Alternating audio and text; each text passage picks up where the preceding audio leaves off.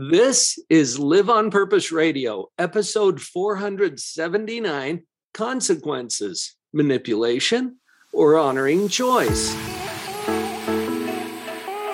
Now is the only time to create and live the life you love. I'm Dr. Paul Jenkins, the positivity psychologist. My job is to connect you to powerful positive psychology principles that immediately upgrade your relationships, business, and mental health. Are you ready? Let's jump in. Hello, everybody. Welcome back to Live on Purpose Radio. This is Dr. Paul, the shrink who expands your life with another episode of Live on Purpose Radio. I get this all the time, folks. Questions that come primarily through our parent coaching programs.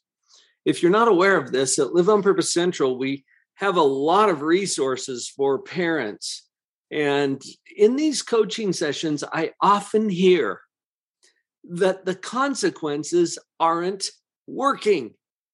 And this is so frustrating to a parent because you're you're working hard to try to teach your children correct principles that allow them to have a successful life and to get the things done that they need to do.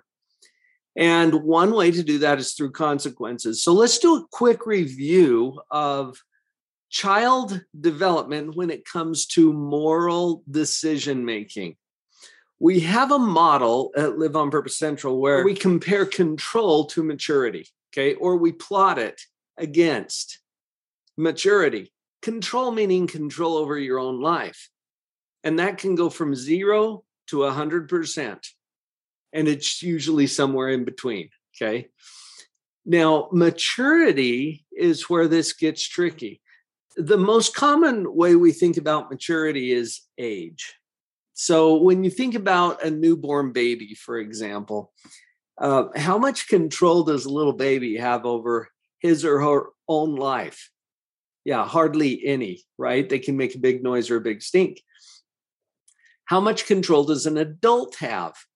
Now, before you answer that, because if you're an adult, you're going to be thinking about all the fine print, right? Well, there's this or there's that, there's considerations. Yes, I get it. But when I ask teenagers this question, how much control do the adults have? What kind of answer do you think I get? Oh, 100%, because they feel or perceive that adults are in control of everything. And ideally, when you reach adulthood, you should be in control of your own life. So we have this progression from birth to adulthood, where as you become more and more mature, you get to have more and more control over your life. Well, when you're immature, you have to have someone else who's able to step in and take control in the areas where you're not mature enough to do it yet. This is really obvious with a little baby because if their parents aren't in the picture, they're in a lot of hot water. So they need to have someone there who can take care of business for them and fulfill the the parts of the control that they're not yet ready to handle. So if you can picture the graph that we use in this model, just has a diagonal line starting really low for for low maturity. They don't have much control and increasing over time until they have 100% control when they're more mature. Now with that in mind this is why consequences become an issue for parenting I, have broken this maturity scale down into three different stages. I'm kind of giving you the quick version here uh, for the podcast today. You can get a more complete version if you come over and, and look at our positive parenting web class, and I can give you some links to that in the show description. But just picture for a minute if we were to break this continuum into three chunks stage one, stage two, stage three. Stage one is the least mature. This is where there is a lot of selfishness going on. Selfish and self centered. It's all about me, me, me. It's what I want and it's when I want it. It's very demanding and manipulative. Okay. Now, it might sound like I'm describing a two year old. And I am because two year olds typically are on stage one in their moral development, but I might be describing a teenager or an older child or even a, an adult can be selfish and self centered and manipulating. You know this because you know some. Okay, so it's about stage, not age. Now, when we graduate from stage one and move on to stage two, we stop fighting and start cooperating. And this is huge, especially for parents, because when your kids start to cooperate with you, that changes the game and it changes how we approach them as parents. I'm coming right back to that when we talk about consequences. Stage three is the most mature of these three stages. At stage three, you care about how other people feel. You have empathy. You focus on service and values and ethics that drive your behavior. Basically, you want to do the right things for the right reasons. Now, does this sound idealistic? Well, maybe, but ideally, what we want to do is help our kids to progress through these stages. And as adults, we want to make sure that we're on stage three as much of the time as we can because that increases our control over our own life. So, what do we do as parents? Go back to stage one for a minute. If you're working with kids who are on stage one, I don't care how old they are, if they're toddlers or if they're teenagers, your job is the same at stage one, and that is to use consequences. And these consequences have to be the kind that do not require cooperation. Okay. Why? Because you don't get it at stage one. Stage one is characterized by not cooperating, okay, resistance and defiance. Um, or in a more subtle way, you, you think about a baby, for example, baby is just not capable developmentally of cooperating with you. They don't even speak your language at that point. Okay. So it's not a judgment, it's an observation of a stage of development. You have to use consequences that do not require cooperation. This is challenging. And, and I've done some of the work for you. In fact, go to liveonpurposeradio.com. There's a dot com for our podcast. I think you know that. Liveonpurposeradio.com and then do a little forward slash consequences. And I'll give you a list examples of consequences that don't require cooperation. This is one of the most frustrating things to come up with as a parent. In fact, that's why some parents tell me that consequences don't work. They're trying to use consequences that require cooperation with a child who's on stage one. Of course, it doesn't work because they're not cooperating with you. Uh, I knew that this was an issue with one of the parents who came to this was years ago, you guys, when I was in my um, my traditional psychotherapy practice. So the first part of my career, and a, a mom came in and says, "Well, I give consequences to my kids, but they won't do them." And I'm like, "They won't do them? What kind of consequences are you giving?" It turned out she was giving assignments Okay, like reading assignments, for example, or writing assignments. These were the consequences she was picking. Well, newsflash, those require cooperation. And if you give that to a stage one person, they're not going to cooperate with that. They're not going to do it. And that's why, for this particular mom, she was saying, look, consequences don't work. Well, yeah, you're using the kind of consequences that will never work with a stage one person. Now, when you move to stage two, you still use consequences, but they can be the kind that require cooperation. And usually parents don't run into trouble with these because their kids are cooperating. They give him a consequence, the kid cooperates with the consequence, we're off to the races. Okay. So that's one of the first things that I noticed. Now we also add communication at stage two. This is all stuff that we cover in our co- our parent coaching. What about stage three? I have another C word that I encourage parents to consider when their kids get to stage three, and that is consultation. Because at stage three, your kids are controlling appropriately the elements of their life that probably had you concerned in the first place. They're taking care of business.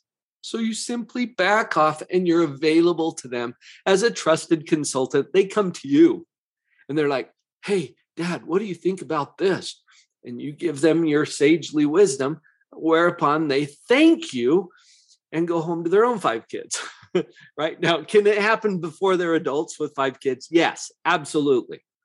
But you get the idea. Okay, we've got stage one, stage two, stage three. We use consequences in stages one and two there's still natural consequences that happen at stage three. This happens to you too, because the world has consequences. Every choice has a consequence. But on stage one and stage two, as you're implementing consequences, you have to pick the kind that do not require cooperation for stage one. I, I am sharing with you right now approximately three decades of clinical experience working with parents and kids. This is a huge one when you pick your consequences appropriately, you suddenly have a much better experience and less frustration, less yelling, more peace in the home. Okay, there's a lot of benefits. So go get that list of consequences. I've started the brainstorming list for you. Liveonpurposeradio.com forward slash consequences. Go grab it. It's free. I've just put this PDF together for you to get the juices flowing. Now, let's go back to the title of today's episode Consequences, Manipulation, or Honoring Choice. Because the second most common way that I get this feedback that the consequences aren't working is that the parents have chosen a consequence and maybe it's an appropriate one for the stage. Okay, so let's take a teenager, for example who is defiant or not doing their schoolwork or you know something that bothers parents and the consequence is that they lose access to a digital device now that's pretty common and it's an appropriate consequence for a stage 1 teenager but then the parents come to me and say i did that but it didn't work what they mean is that it didn't change their teenager's behavior. So think about it for a minute. It didn't work, meaning it didn't change my teenager's behavior. That indicates to me that the parent is still trying to change their child's behavior. And this has an odor to it. Your child is going to smell it from miles away that you are trying to change their behavior. The reason this doesn't work is because control is such an important issue, especially to teenagers and young adults. And so when parents say the consequence isn't working, what they mean is it's not changing that child's behavior, that teenager or young adult's behavior. And that reveals that their agenda is still to change the behavior. That's the problem. So, and that's manipulation. You're using the consequences in this case to manipulate your child, your teenager, your young adult, and they will smell it. They'll, they'll see that coming from a mile away, and that creates the conflict. Okay. Now, I have experienced that a lot of times what parents want their kids to do, the kids actually kind of want to do too, because it's going to make their life better if they do being successful in school, for example. I was just visiting with an 18 year old who shared with me that, yeah, his desire is to succeed in school. Well, that's what mom wants him to do too. But they've been in conflict over this, and mom is putting the consequences in place to try to get him to change his behavior about how he's handling school. And they're having all of these conflicts. Does this sound familiar? And his, resentment about that has him digging in his heels and being defiant. And that's stage one. Okay. But he admitted to me privately that he he does want to succeed in school. And I told him this. Uh, I said, you know what? If you do, if you are responsible about your school, that is really going to please your mom. But do it anyway and you can see why that was probably something that I needed to say to him because he see, this is how stage one thinking works. There's this rebellion. Like, I'm not going to do that thing, even though it's good for me because it's going to please my parents. So, we're not trying to manipulate our kids with these consequences. Consequences instead are now try this on honoring their choice. Okay, so go back to the example access to a digital device. All right. Uh, are your kids entitled to access to a digital device? No, they're entitled to love, air, water, food, and shelter from you. Okay. That's what I call my list of the five freebies. That's what they're entitled to. They're not entitled to the other things. If they are making choices that don't increase their freedom and control, then they get to have a life that is characterized by less freedom and control. And you are simply honoring their choice. So if you have an agreement with your child, hey, you get your homework done and turned in up to date, on time, passing grades, okay, you set the standard. And if you do that, you can have access to digital device. Don't insist that they do that in order to obtain that freedom or that privilege. Honor their choice. If they choose not to do it, restricting that device is simply honoring their choice. I want you to do a little thinking around this. If you're a parent, okay, tune in to where you are with the consequences. Are consequences manipulation, where you're trying to change their behavior? Or are the consequences simply honoring their choice? And this leads into one of the biggest tips that I can give related to positive parenting, and that is detach from the outcome. Somebody has to be attached to the outcome. And if it's you, it's probably not your child. That's why it's so powerful for you to just back off from the outcome, meaning you're okay with whatever their choice is, and you're going to honor their choice through the consequences. You're not trying to manipulate their behavior. This is subtle, okay? And it takes connection to what I call the influence quadrant. That's another program that we teach over at Live on Purpose Central, where where your focus matters. And if your focus is on changing their behavior, they're going to feel it. They're going to resist that because control is so important. It's important to you. Control is synonymous with freedom. But freedom isn't free. And thank you for your service, all of you veterans out there. Freedom is not free.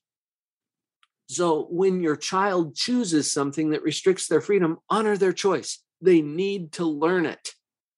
And it's not you being mean. We're not punishing them. See, we're going to change the dialogue around consequences. Instead of manipulation, it is simply honoring their choice. You're detached from the outcome. You get to, to have a calm voice, calm face, calm body. Keep smiling. Okay. When parents are smiling, kids are thinking. I promise this works. This is the psychology part of it. Now, there's a paradox. And I think I'd be doing you a disservice today if I didn't share the paradox because this shows up all the time. You, and to illustrate this, I'm going back to a story, uh, an experience I had with my son, my oldest, Ryan. He had just come home from serving a volunteer two year mission for our church. He was doing service and sharing the gospel, uh, which was awesome. He came home, he's about 21, 22 years old, okay, when he returned. And he wanted a car. Go figure. He's in early 20s, he wants a car. So we went down to Mountain America Credit Union, where I've been banking since 1984. We sit down with a loan officer who starts going over his information, his application. And she gets this dark look on her face as she she looks at Ryan and says, I'm sorry, you don't qualify for this loan. Uh, big surprise, right? Uh, we both knew that this would happen. He was a ghost in the credit system. He didn't have a credit card. He didn't have any kind of history, credit history, didn't currently have a job. And so he didn't qualify for the loan. Okay, big surprise. Now I throw my hat in the ring. How about if I co sign on that loan? Let's try that. And this loan officer was very accepting of that idea. Oh, yeah, that'll probably be great. So she starts entering my information. You guys, she gets an even darker look on her face as she turns back to me and she says, Sir, that makes it worse. now, I wasn't surprised. I had been through a bankruptcy. I talk about that in my book. Chapter one is all about lightning strikes. And I share my personal story of going through this economic crisis. I knew I didn't qualify for the loan. And I was kind of playing with her. I, I admit, as a psychologist, sometimes I play with your mind because it's just fun. And I was doing that with her a little bit because I knew I didn't qualify for five cents, let alone the $3,000 that we were trying to get for a, a, little car loan for my son. So I gave her another option. I bailed her out. And I, I, I took $3,000 out of my pocket, put it on the desk, slid it over next to her. How about if I lend you the three grand? You set up the loan with my son and let me co sign on the note. How does that sound? And she lit up. She's like, Yeah, we can give you good rates on that. Yeah, thank you for the good rates on my own money, right? But this is how banks think. Now, here's the paradox you can get the loan as soon as you prove you don't need the money. Think about how that's true when you're trying to get a loan from the bank. You prove you don't need the money, you're a very low risk. The bank is happy to give you the money if you don't need it. If you desperately need it, you're going to have a heck of a time getting it.